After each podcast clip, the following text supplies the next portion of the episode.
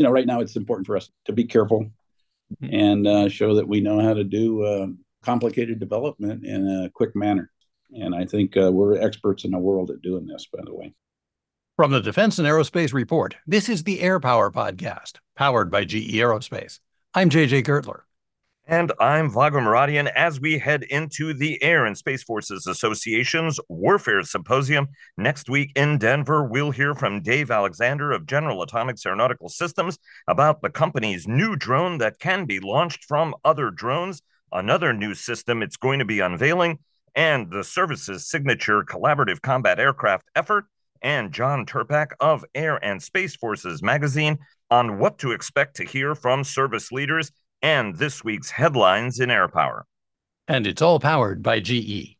The G E Aerospace X A one hundred engine is tested and ready to deliver thirty percent more range, twenty percent greater acceleration, and twice the cooling to help the U S maintain its air power advantage. Learn more at G E aerospace dot com slash X A one hundred. And the Defense and Aerospace Report and its family of publications is brought to you by H I I, General Atomics Aeronautical Systems, Bell, Leonardo D R S, and American Rheinmetall. And a quick program note, we will have an extra Air Power podcast next week you won't want to miss. At the Warfare Symposium on Monday, the Chief of Staff of the United States Air Force, General Dave Alvin, will make a major announcement about reorienting the Air Force for great power competition. He'll be our guest on a special episode right after the announcement to explain why and the what that will shape the future force. You'll find that discussion on your podcast apps right after he speaks. So listen to the speech and then find out the details behind it right here. J J, what's in the news this week on All Wings Considered? Well, Vago, as we began to record this podcast, news broke of the search for a missing C H fifty-three based out of Miramar with five Marines aboard. We have subsequently learned that the crew has perished in the accident. Our thoughts go out to their families, teammates, and loved ones. In other news, Boeing's T seven trainer, which was supposed to start low-rate initial production about now, is being delayed by several months due to faulty parts. It's not a single-point failure. It's several different parts from a variety of suppliers. Korean Aerospace Industries' K F twenty-one Borame has started serial production with forty jets projected for delivery this year. That's going from a standing start to a full sprint pretty fast.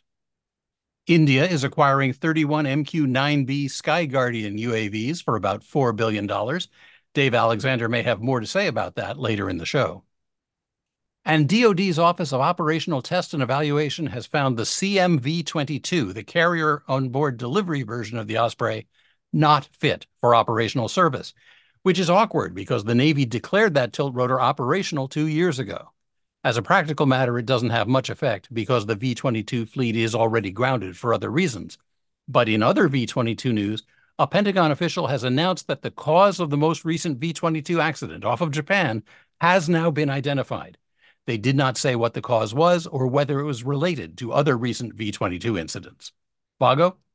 It's certainly a very full news week. Certainly our thoughts and prayers go out to the crew of that fifty-three, and we certainly hope for the best outcome now that the aircraft has been found. The T seven, we're certainly going to hear more about that when we're in Denver, obviously, because this airplane is to replace the legendary and venerable uh, T thirty-eight Talon, and there are availability issues with that airplane and a concern that it's interfering with the service's ability to train pilots at this point. So the sooner they get the problems diagnosed with it, the sooner they can get into that low-rate production and get into fielding is uh, going to be critical. So tell the audience a little bit about the K A I Borame, J J, because it is a very interesting airplane coming at a very interesting time from a very interesting company.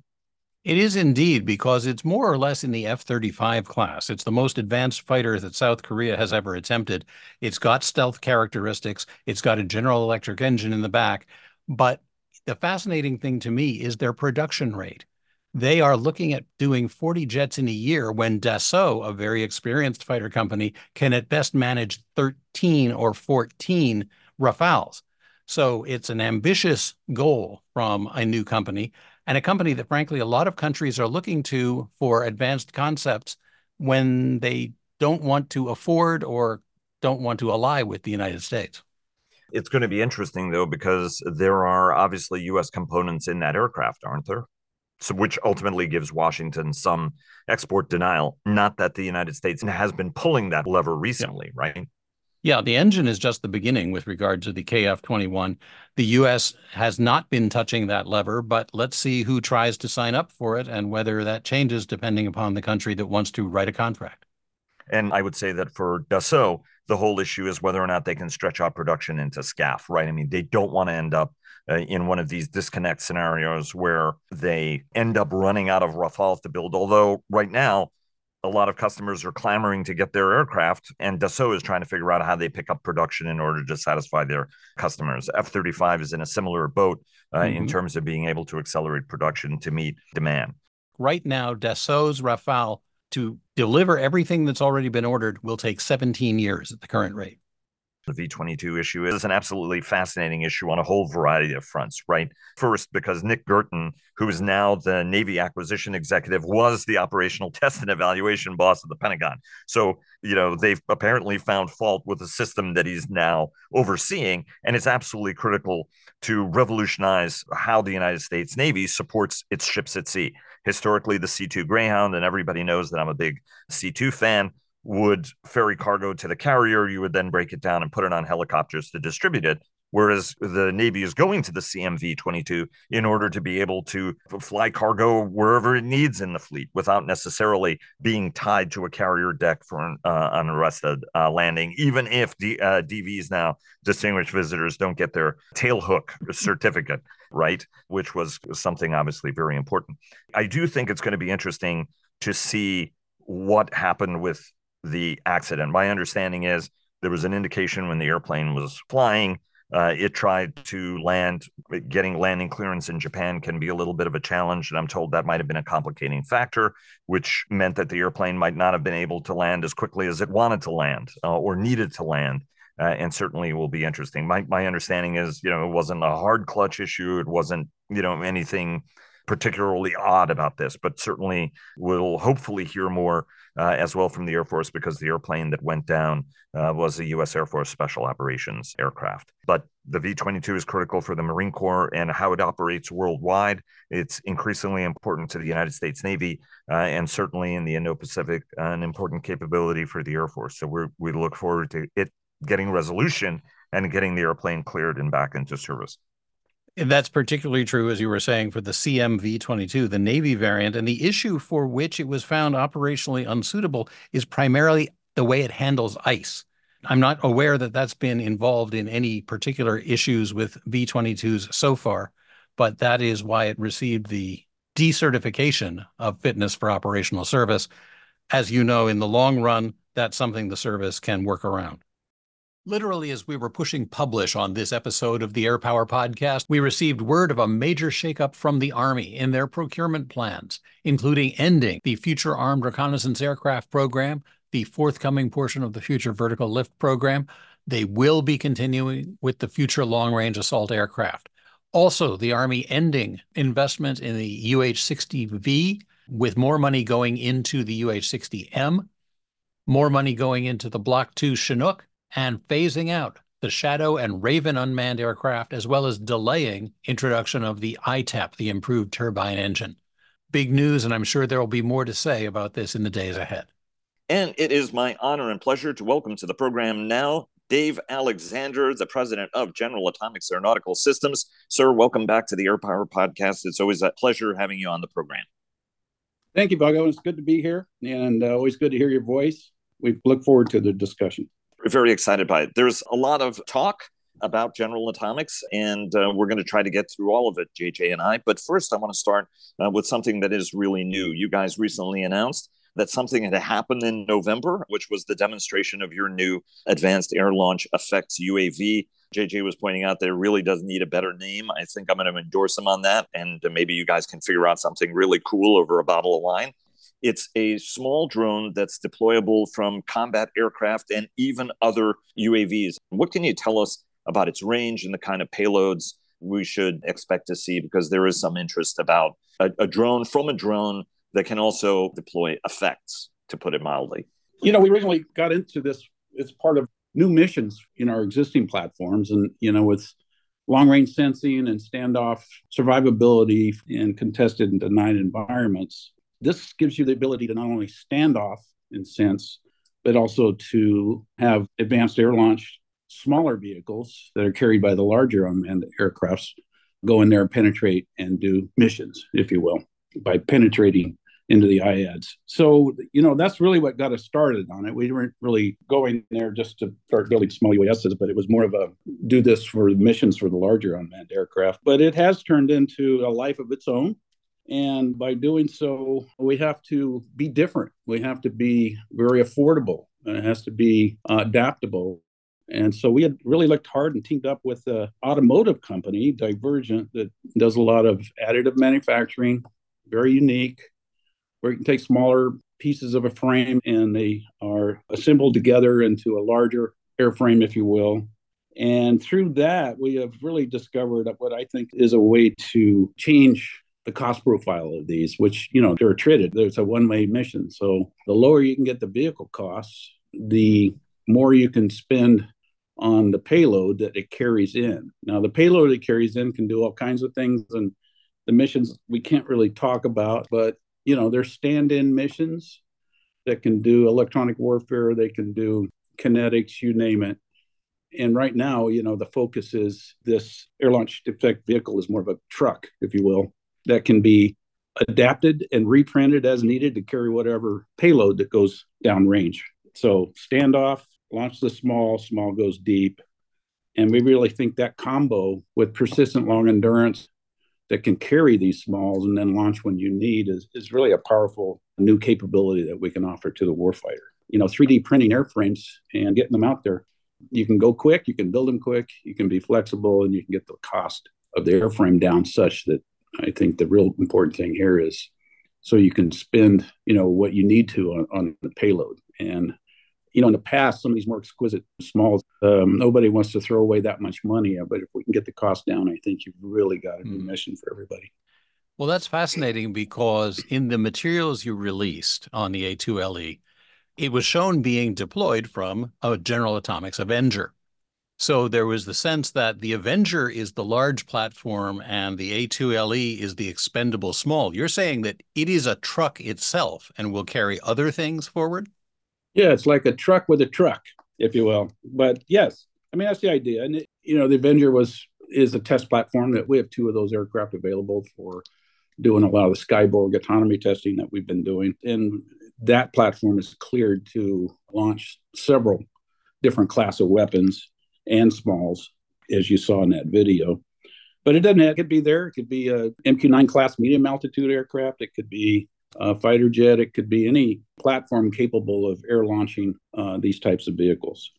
So, you know, you, you can imagine a high value airborne asset, big fixed wing airplane that could carry hundreds of these things and launch them out as well. And they could swarm and go do their thing. So it was more for us to bring this penetrating mission to a standoff platform. But now we're finding out with this capability of uh, additive manufacturing combined with our aerospace capabilities, so automotive coming together with aerospace, I really think we have something unique to offer them. And I know Vago wants to get to another system, but in just a moment, is this part of your concept behind the collaborative combat aircraft, that this will be well, a subsystem for whatever C C A goes forward? That's a good point. And uh, like I say, uh, a C C A could carry air-launched effects as well. So absolutely. The point is that anytime you want to penetrate deep with something cheap, something attritable, but capable, I think is what we're shooting for. So it could be carried on a C one thirty. It could be carried on a C C A, M Q nine, Gray Eagle, M Q one C. These are all capable missions. So it could be manned aircraft, unmanned aircraft. And Dave, congratulations. You guys released some information on O B S S today. Obviously, a year ago, you guys were contracted by the Air Force Research Lab to develop the offboard sensing station aircraft. That's now a matter of record, so folks should go to the General Atomics Aeronautical Systems website to see some great video on that, as well as learn a little bit more about it. Talk to us a little bit about O B S S, but also how it kind of ties into the broader collaborative combat aircraft and all the other work you guys are doing. First off, we're super excited to have the O B S S program right now, especially, you know, the engineers and the flight line people are just totally energized to have a new platform out there. And so we uh, thank A F R L for that opportunity to uh, bring this platform. I think the main goal was to show how we could take O B S S and uh, make it more affordable. In essence, bring down the uh, cost per pound of that platform while meeting mission goals that are typical of a combat aircraft, which is higher altitude, flying fast, and range. So we're super excited, and we're through high-speed taxi right now. We're getting ready to fly. Can't say exactly, but it'll be soon. We'll be uh, looking forward for the day we can share the video of the first flight. Well, as you've always said, if you're going to do a high-speed taxi, you better be ready for a first flight because you may get it whether you want it or not. That's right. And uh, we were ready, but uh, there's a few tweaks that we'd like to make. And, uh, you know, right now it's important for us to be careful mm-hmm. and uh, show that we know how to do uh, complicated development in a quick manner. And I think uh, we're experts in the world at doing this, by the way. A low-cost airframe, how we can work towards showing that we can do a clean sheet design within a, a time frame and change it as needed. You know, we've got a top-notch team, and uh, it's these kind of projects that keep them very interested. So the challenges for O B S S was to, you know, carry the load, meet the speed and meet the range, at the same time get the cost down so it could be incredible. And it's not a sixty, one hundred thousand hour aircraft, you know, lower end type of life. So don't design uh, too much in for being out in the field forever. It, does it have an X designation at this point? It does. It's a X Q sixty-seven A. So very cool. You know you've arrived when you got the designator, right? Okay, but let's combine a couple of the things you've been talking about, because when we were talking yeah. A two L E, you mentioned three D printing and advanced manufacturing concepts. And yeah. with Off-Board Sensing Station, you're talking about low lifetime aircraft and therefore cycling, making new ones to replace them. Yeah. The last time we talked, D O D's Replicator initiative was still very new and undefined. Have you seen it evolve, and has it become a significant program or target for General Atomics? Yeah, I think so. You know, Replicator is focusing on not reinventing the wheel, if you will, and identifying existing technologies that you could field fast. You know, that kind of defines our company. That's what we do. We invent things through new integration of existing things, you know, and that's how we've been successful uh, through the years, through a lot of system reuse for everything we build in-house. Always make sure you've got reliable propulsion and uh, reliable sensors. Taking existing technologies, even like an M Q nine, and giving it a new mission. To me, that's what our company's all about. So yeah, you know, I think it's it fits into that. It fits into a lot of the air launch effects that we talked about. You know, we've got A two L E that we discussed earlier, and then Eaglet, and we've got a couple others in work. You know, I think as this evolves, some of the other projects we already have going would kind of fit right into that Replicator model, if you will, already. So we feel like we're already part of it through the things we're we're doing and have ongoing as we speak. I just want to follow up one thing on C C A, because with five different companies working the problem, can you tell us, have they been assigned particular missions or size of aircraft, or is it more about each company developing the best technology they can, and then something will be selected out of that pool? Well, I can just talk in generalities, but yeah, there's there's definitely crystal clear missions, crystal clear requirements. And um, I can't speak for the other four, but physics is going to drive us all into something very similar, I think. When they give you a range and they give you an altitude and they give you a speed and so on, that requires airframes to be designed for those, what we would call a point design. And to meet that point design, things start looking the same. I would expect them to be very similar, I guess is what I'm saying, across the five. But if I understand, you're all designing to the same requirement. It's not that company A has been told, go work on this. Company B has been told, work on that. No, yeah, it's all same requirements. Yeah. You know, there's some interpretation in some pieces of it that may end up, you know, with some slightly different offerings, perhaps in the systems, sensors, and payloads, but airframe-wise, I, I think it's pretty straightforward. But it is a whole system here they're offering. It's not just the platform. So there is a payload package that goes with it. And that payload package could be different from one offering to the other. But the mission that that payload package performs is the same for all five. You mentioned requirements, and next week we are going to learn more about the Air Force's reorganization or reoptimization, how the service is uh, calling it, yeah. uh, to better position itself for great power competition. A, a lot of talk about the recreation of uh, something like the Aeronautical Systems Center to have a little bit better control over requirements and integration across platforms. We'll clearly hear more about that next week. Uh, I know that you and a lot of other people in industry have been talking to the Air Force in this process. From what you can tell us now, what is the impact that that reorganization is likely to have on contractors and how industry does business with the department? You know, I really applaud Secretary Kendall for thinking outside the box and let's start doing something different and let's move quicker. And, and so yeah, I think that's going to be um, a breath of fresh air. And so we're looking forward to it. You know, I would say um, we're all in, whatever they come up with. I, I mean, just to put it in perspective, I've been working with the Air Force for twenty-eight years on unmanned platforms, starting with M Q one, right? I've seen the Air Force go from big safari days, right, to a transition to normalize but don't slow down, and to where we're at today, which is not a whole lot of development, but a lot of sustainment. So you take that time frame and then you put the, you know, the U S Army program on top of that, and you put other uh, U S customers that we have on top of that. And every customer is different.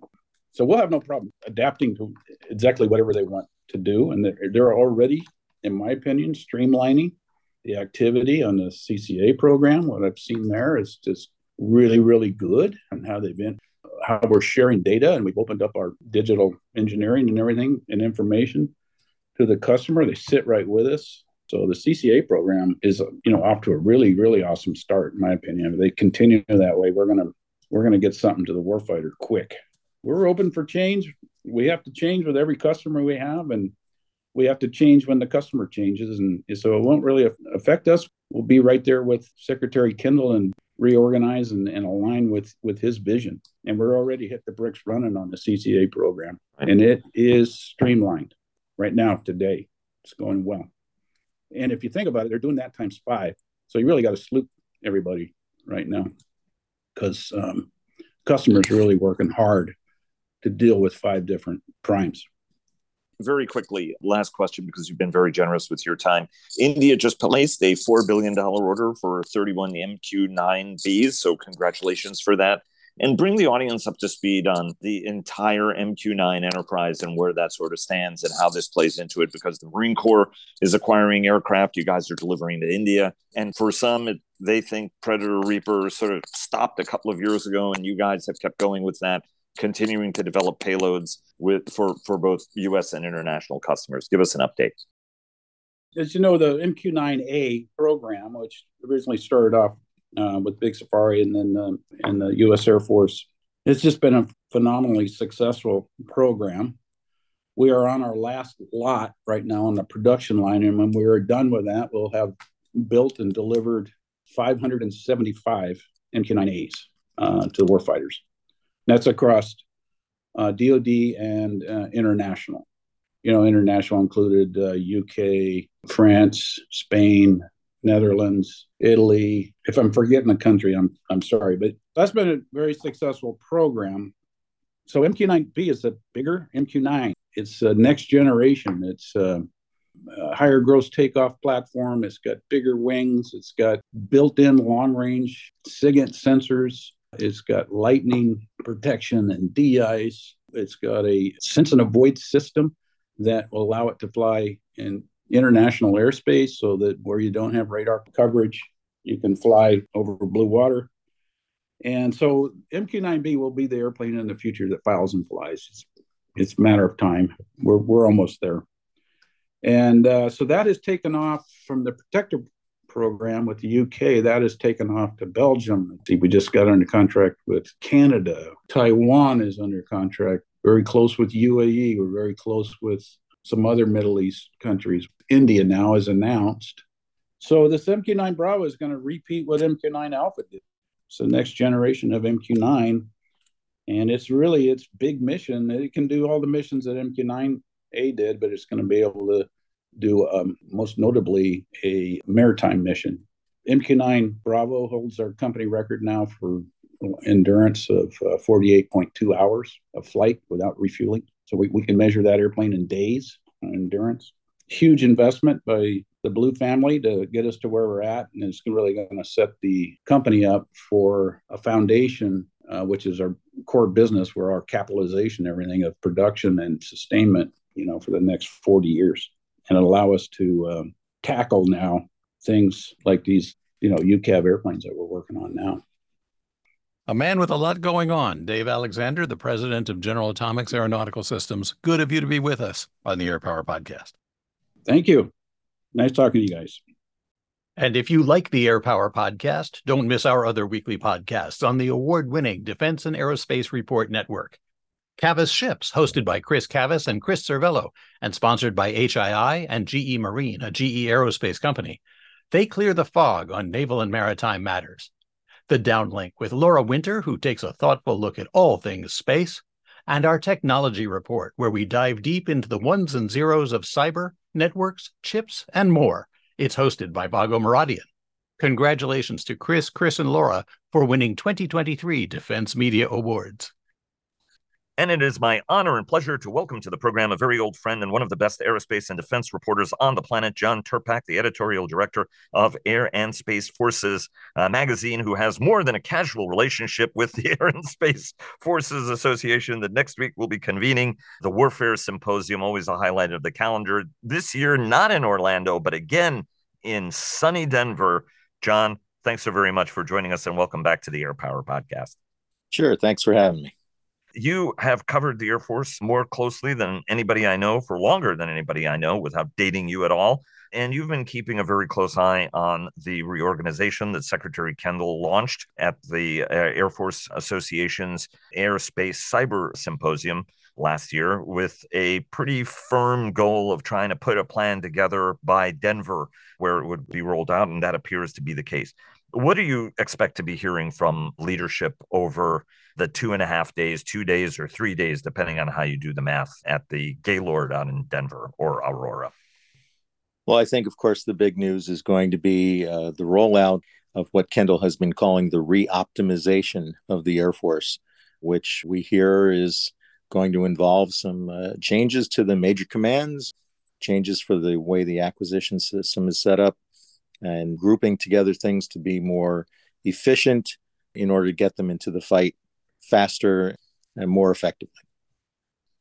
John, if that's indeed the message, how well do you think they've identified the problems? Because they've come up with a lot of solutions, but are they solutions to the right issues? Or does trying to refocus the service while it's very busy around the world distract from the rest of the mission? Well, I think the problems have been admired for a long time, and Kendall would very much like to get this accomplished before the end of his term, if that's going to be this year. When he rolled out this initiative in September, he said he'd been thinking about it for a long time as he travels the Air Force and as he works with it. So uh, I think he's very serious about it. But of course, the pitfall is a lot of people have to sign off. Congress has to agree, and the rank and file have to kind of go along with it.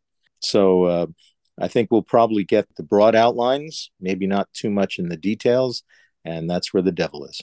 You know, without putting the cart before the horse, right? Dave Alvin also was strategy chief of the Air Force under General Welsh uh, when General Welsh was the chief, right? And and many people have talked about the importance of doing this, including Dave Deptula, the dean of the Mitchell Institute, you know, decades ago was talking about doing this. And not to invoke a great name from the past, Major General Ron Bath and uh, General Deptula had a briefing, as I recall, more than twenty years ago, kind of making this case. I think you and I both were at the same briefing, by the way, John, without dating us both. When you look at this, what's the hardest part going to be, you think, about selling it?